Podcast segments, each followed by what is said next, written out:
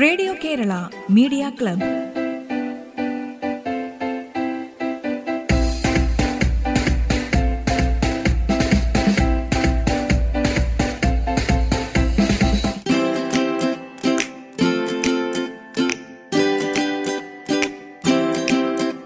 നമസ്കാരം.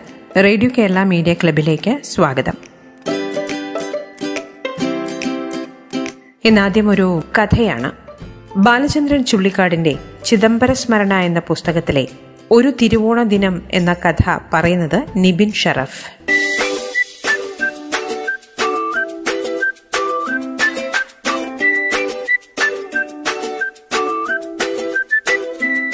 Hi friends എല്ലാവർക്കും സ്വാഗതം. ഇന്ന് ഒരു ഓണക്കഥയാണ്. ഒരിക്കലും മറക്കാനാവാത്ത ഒരു ഓണക്കഥ. മറക്കാനാവാത്തത് എനിക്കല്ല. മലയാളത്തിന്റെ പ്രിയ കവി ബാലചന്ദ്രൻ ചുള്ളിക്കാടിനാണ്. ആയിരത്തി തൊള്ളായിരത്തി എഴുപത്തി എട്ടിൽ മഹാരാജാസിലെ വിദ്യാർത്ഥിയായിരുന്ന ബാലചന്ദ്രൻ ചുള്ളിക്കാടിന്റെ ആ ഓണാനുഭവത്തിലേക്ക്.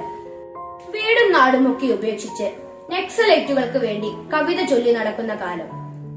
മഹാരാജാസ് കോളേജിലെ വിദ്യാർത്ഥിയായിരുന്ന കെ എസ് രാധാകൃഷ്ണൻ എന്ന രാധന്റെ മുറിയിലായിരുന്നു അക്കാലത്ത് ബാലചന്ദ്രൻ ചുള്ളിക്കാടിന്റെ താവളം. ആ മുറിയിൽ എപ്പോഴൊക്കെ കവി എത്തുന്നോ അപ്പോഴൊക്കെ രാധാകൃഷ്ണൻ ചെലവ് നടത്തിക്കൊള്ളു. ഒരു ദിവസം ഹോസ്റ്റൽ മുറിയിലെ തറയിൽ കിടക്കുകയായിരുന്നു ബാലചന്ദ്രൻ ചുള്ളിക്കാട്.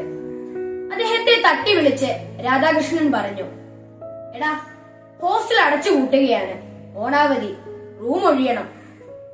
അപ്പോൾ ഞാൻ എങ്ങോട്ട് പോകും? നീ നിന്റെ വീട്ടിൽ പോണം. ഏത് വീട്? പതിനെട്ട് കൊല്ലം അവിടെ ജീവിച്ചു. സാഹി കെട്ടി ഇറങ്ങി പോന്നതാ ഇനി അങ്ങോട്ടേക്ക് തിരിച്ചു പോകില്ല. രാധാകൃഷ്ണൻ വീട്ടിലേക്ക് ക്ഷണിച്ചെങ്കിലും പോകാൻ വയ്യ. അഞ്ചാറ് അംഗങ്ങൾ തന്നെ കഷ്ടിച്ച് ജീവിക്കുന്ന ഒരു ചെറിയ വീടാണ് അവന്റേത് അതൊന്നും വേണ്ട. നീ എനിക്കൊരു അൻപത് രൂപ താ. ഞാൻ എങ്ങോട്ടെങ്കിലും പൊക്കോളാം. ഇത് കേട്ടപ്പോൾ രാധന് കലി കയറി. ഓണത്തിന് വേണ്ടി എങ്ങനെയൊക്കെ ഉണ്ടാക്കിയ ഇരുന്നൂറ് രൂപയാണ് അവന്റെ കയ്യിൽ. അതുകൊണ്ട് അമ്മയ്ക്കും അനിയത്തിമാർക്കും ഉടുക്കാൻ എന്തെങ്കിലും വാങ്ങണം. ഒരു കൊല കായയും എണ്ണയും മേടിക്കണം. ചോറും സാമാനങ്ങളും വേറെ. ഒരു നൂറ് രൂപയും കൂടി എങ്ങനെ കിട്ടുമെന്ന് കരുതിയിരിക്കുമ്പോഴാണ് അൻപത് രൂപ. എന്തായാലും വാദപ്രതിവാദങ്ങൾക്കൊടുവിൽ ചുള്ളിക്കാടിന് അഞ്ചു രൂപ ലഭിച്ചു. കിട്ടിയ അഞ്ചു രൂപയുമായി ധൃതിയിൽ ഷർട്ടിട്ട് തുണിസഞ്ചിയിൽ തൂക്കി ചുള്ളിക്കാട് പുറത്തു കടന്നു. ഇനി എന്ത് സംഭവിക്കുമായിരിക്കും? ആ ഭാഗം മാത്രം ഞാൻ പുസ്തകത്തിൽ നിന്ന് വായിക്കാം. രാത്രി ബസ് സ്റ്റാൻഡിൽ കിടന്നുറങ്ങിയും പകൽ കായലോരത്തും തെരുവുകളിലും ലക്ഷ്യമില്ലാതെ അലിഞ്ഞു തിരിഞ്ഞും ഞാൻ ദിനങ്ങൾ തള്ളി. നഗരം ഓണാഘോഷത്തിന്റെ ലഹരിയിലാണ്. ഉത്രാടം എത്തിയപ്പോൾ കയ്യിലെ കാശു തീർന്നു. അന്ന് പൈപ്പ് വെള്ളം മാത്രം കുടിച്ച് കഴിച്ചുകൂട്ടി. ഓണം പിറന്നു. കടകളെല്ലാം അടഞ്ഞു കിടക്കുന്നു തെരുവുകളിൽ ജനസഞ്ചാരം തീരെ കുറവ്. ഒരു കടത്തിണ്ണയിൽ ഞാൻ തളർന്നു കിടന്നു. ഉച്ചയായപ്പോൾ എഴുന്നേറ്റ് വെറുതെ പ്രാഞ്ചി പ്രാഞ്ചി നടന്നു. കുളിച്ചിട്ട് ദിവസങ്ങളായിരിക്കുന്നു. ഉടുപ്പും മുണ്ടും മുഷിഞ്ഞു താറി വിശപ്പാണെങ്കിൽ സഹിച്ചുകൂടാ. ഒരു ഗേറ്റിന് മുന്നിൽ കവി നിന്നു. ഓണാഘോഷത്തിൽ മുങ്ങി നിൽക്കുന്ന ഒരു വീട്. കവി അറിയാതെ ഗേറ്റ് തുറന്ന് അകത്ത് കയറി. ആരാ? എന്താ? ഒരു വൃദ്ധ ചോദിച്ചു. അമ്മൂമ്മേ ഞാൻ കുറച്ച് ദൂരെ നിന്ന് വരികയാണ്. ഹോട്ടലുകളൊക്കെ പൂട്ടിയിരിക്കുന്നു. വിശന്നിട്ട് വയ്യ. ഉം പിച്ചക്കാരൻ. അവിടെ ഉണ്ടായിരുന്ന ഒരു കുട്ടി പറഞ്ഞു. ചോറ് വേണോ അത്രേ? മറ്റൊരു കുട്ടി. ഹോ തിരുവോണമായിട്ട് ഭിക്ഷയോ? ശിവ ശിവ. എന്തായാലും വൃദ്ധ കവിയെ വീടിന്റെ വടക്ക് വശത്ത് കൊണ്ടുപോയി. അകത്തു നിന്ന് സ്ത്രീകളുടെ സംസാരം കുട്ടികളുടെ ചിരി. ഇവിടെ ഒരു ഇലയിട് വൃദ്ധ തിണ്ണയിലേക്ക് ചൂണ്ടിക്കാട്ടി പറഞ്ഞു. വേലക്കാരി ഒരിലയും ചോറും ഒരു മുന്ത വെള്ളവുമായി വന്നു. സാമ്പാറും അവിയലുമൊക്കെ കണ്ട കാലം മറന്നു. ആർത്തിയോടെ കഴിച്ചു. എന്ത് സ്വാദ്. പെട്ടെന്നാണ് ഒരു ചിലുമ്പൊലി ശബ്ദം കേട്ടത്. തിരിഞ്ഞു നോക്കിയപ്പോൾ നെറ്റിയിൽ ചന്ദനക്കുറിയുള്ള ഒരു പെൺകുട്ടി. അയ്യോ ഇത് ബാലചന്ദ്രൻ ചുള്ളിക്കാടല്ലേ? കവി. കുട്ടി അത്ഭുതത്തോടെ അകത്തേക്കോടി അമ്മേ ഇത് പിച്ചക്കാരനല്ല. ബാലചന്ദ്രൻ ചുള്ളിക്കാടാണ്.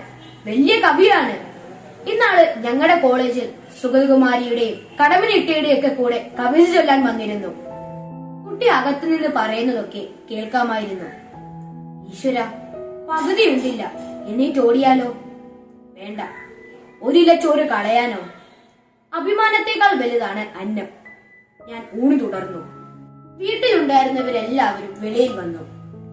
അകത്തിരിക്കാമായിരുന്നുവെന്ന് വൃദ്ധ. സാരയില്ല ഞാൻ ഒരുപാട് ദൂരത്തു നിന്ന് വരികയാണ്. ഹോട്ടലുകളൊന്നും ഓണായിട്ട് തുറന്നിട്ടില്ല. വിശപ്പ് അതുകൊണ്ടാ പറഞ്ഞൊപ്പിച്ചു ഞാൻ ആരെയും നോക്കാതെ ഉണ്ടു തീർത്തു. കയ്യും വായും കഴുകി മുന്തയിലെ ബാക്കി വെള്ളം ഉപയോഗിച്ച് ഇരുന്നിടം തളിച്ച് ശുദ്ധമാക്കി. എല്ലാവരെയും തല കുനിച്ച് തൊഴുതു. തിരിഞ്ഞ് തെരുവിലേക്ക് നടന്നു. അങ്ങനെ ചിദംബര സ്മരണയിലെ ഇരുന്നുണ്ട ഓണം എന്ന അധ്യായം അവസാനിച്ചു. കൂട്ടുകാരി ഈ ഓണക്കാലത്ത് സദ്യക്കൊപ്പം ആഘോഷങ്ങൾക്കൊപ്പം ഈ പുസ്തകം കരുതിക്കോ. നമ്മുടെ മനസ്സ് നിറയ്ക്കുന്ന ഒരുപാട് ഉൾക്കാഴ്ചകൾ നൽകുന്ന ഒരു ഉഗ്രൻ സദ്യയാണ് ഈ പുസ്തകം. സ്നേഹപൂർവം കോട്ടയത്ത് നിന്നും നിബിൻ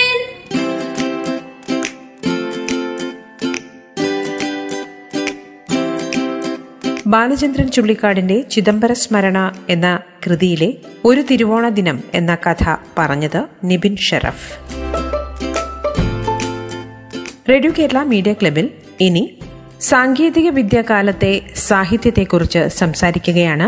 ചേർപ്പിലെ നാരായണൻ നമ്പൂതിരിപ്പാട് ബോയ്സ് ഹൈസ്കൂളിലെ പതിനൊന്നാം ക്ലാസ് വിദ്യാർത്ഥി സൂര്യജിത്ത് സി വി.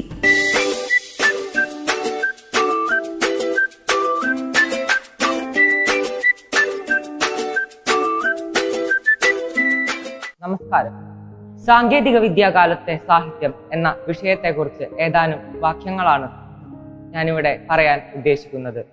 സാങ്കേതിക വിദ്യാകാലത്തെ സാഹിത്യം. സമുദ്രം പോലെ അഗാധവും സമ്പന്നവുമാണ് സാഹിത്യം. കാലങ്ങൾക്ക് അതീതമായി എഴുത്തും വായനയുമായി ഈ സർഗാത്മക ശാഖ മുന്നേറുന്നു. സമൂഹത്തിലെ തിന്മകൾക്കെതിരായി ഇരുതല മൂർച്ചയുള്ള പാവപ്പെട്ടവന്റെ ഉടവാളായി പല എഴുത്തുകാരും തങ്ങളുടെ തൂലികയെ ഉപയോഗപ്പെടുത്തുന്നു. സമൂഹത്തിലെ തിന്മകൾക്ക് എതിരെ പോരാടുന്ന സമൂഹത്തിലെ അധാർമികതയിലേക്ക് വെളിച്ചം വീശുന്ന ഒരുപാട് സാഹിത്യകാരന്മാർ വധഭീഷണി നേരിട്ടിട്ടുണ്ട്. അതിന് ഉദാഹരണമാണ് ഗൗരി ലങ്കേശും കൽബുർഗിയുമല്ല. വധഭീഷണിയല്ല മരണമാണ് അവർക്ക് ഇതിന് കിട്ടിയ പ്രതിഫലം. ഇങ്ങനെ ഒട്ടനവധി ഉദാഹരണങ്ങൾ നമ്മുടെ മുന്നിലുണ്ട്. വിവാദങ്ങളും നമ്മുടെ മാതൃഭാഷയിൽ സാക്ഷ്യം വഹിച്ചിട്ടുണ്ട്.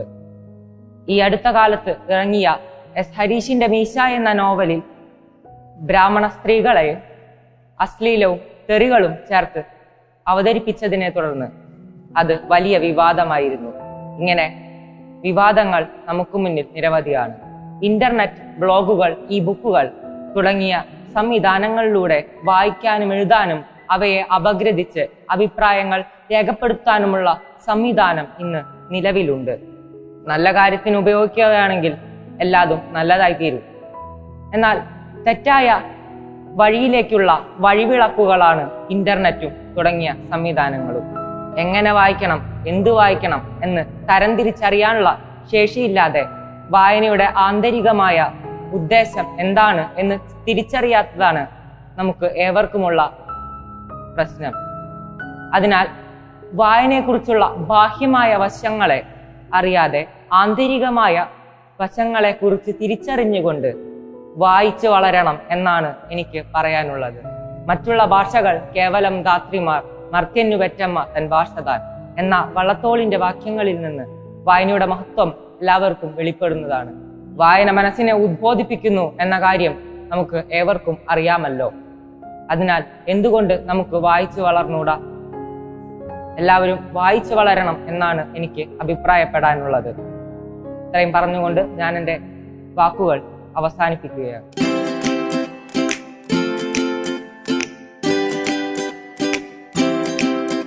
സാങ്കേതിക വിദ്യാകാലത്തെ സാഹിത്യം. ഈ വിഷയത്തിൽ സംസാരിച്ചത് ചേർപ്പിലെ നാരായണൻ നമ്പൂതിരിപ്പാട് ബോയ്സ് ഹൈസ്കൂളിലെ പതിനൊന്നാം ക്ലാസ് വിദ്യാർത്ഥി Suryajith C radio Kerala media club ഇടവേളയ്ക്ക് ശേഷം തുടരും.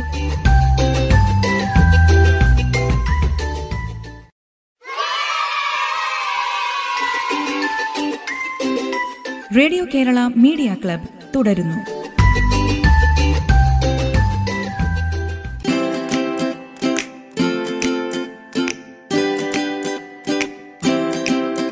റേഡിയോ കേരള മീഡിയ ക്ലബിൽ ഇനി ഒരു വീണ കവറാണ്.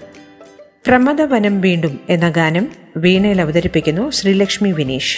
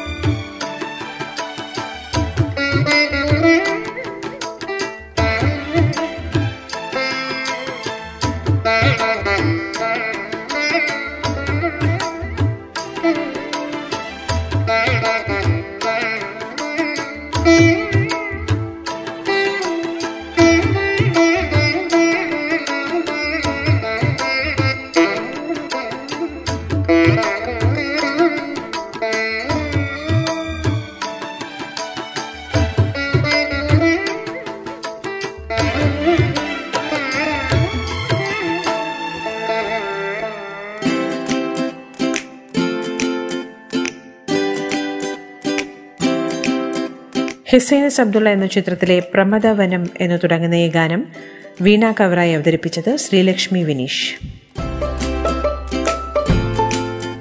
ഇനി ഗോളാന്തര വാർത്ത എന്ന ചിത്രത്തിലെ ചിത്രപാടിയ ഗാനം പാടുന്നു ഭദ്ര. രചന ഒയിൻവേക്കുറിപ്പ് സംഗീതം ജോൺസൺ.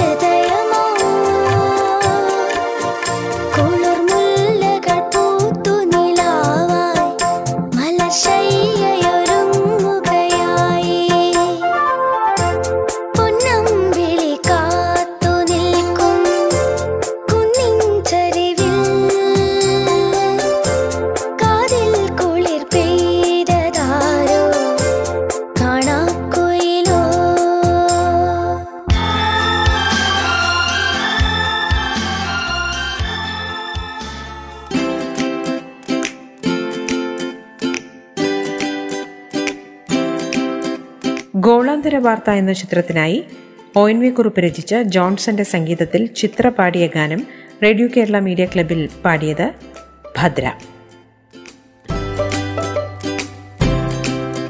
ശ്രോതാക്കളെ ഇന്നത്തെ റേഡിയോ കേരള മീഡിയ ക്ലബിന്റെ ഈ അധ്യായം ഇവിടെ പൂർണമാകുന്നു. നിങ്ങളുടെ ഇത്തരം സൃഷ്ടികൾ ഞങ്ങൾക്ക് അയച്ചു തരിക. അയച്ചു തരേണ്ട WhatsApp number nine four nine five nine one nine six seven five. ഒൻപത് നാല് ഒൻപത് അഞ്ച് ഒൻപത് ഒന്ന് ഒൻപത് ആറ് ഏഴ് അഞ്ച്. Radio Kerala media club. വീണ്ടും എത്തും.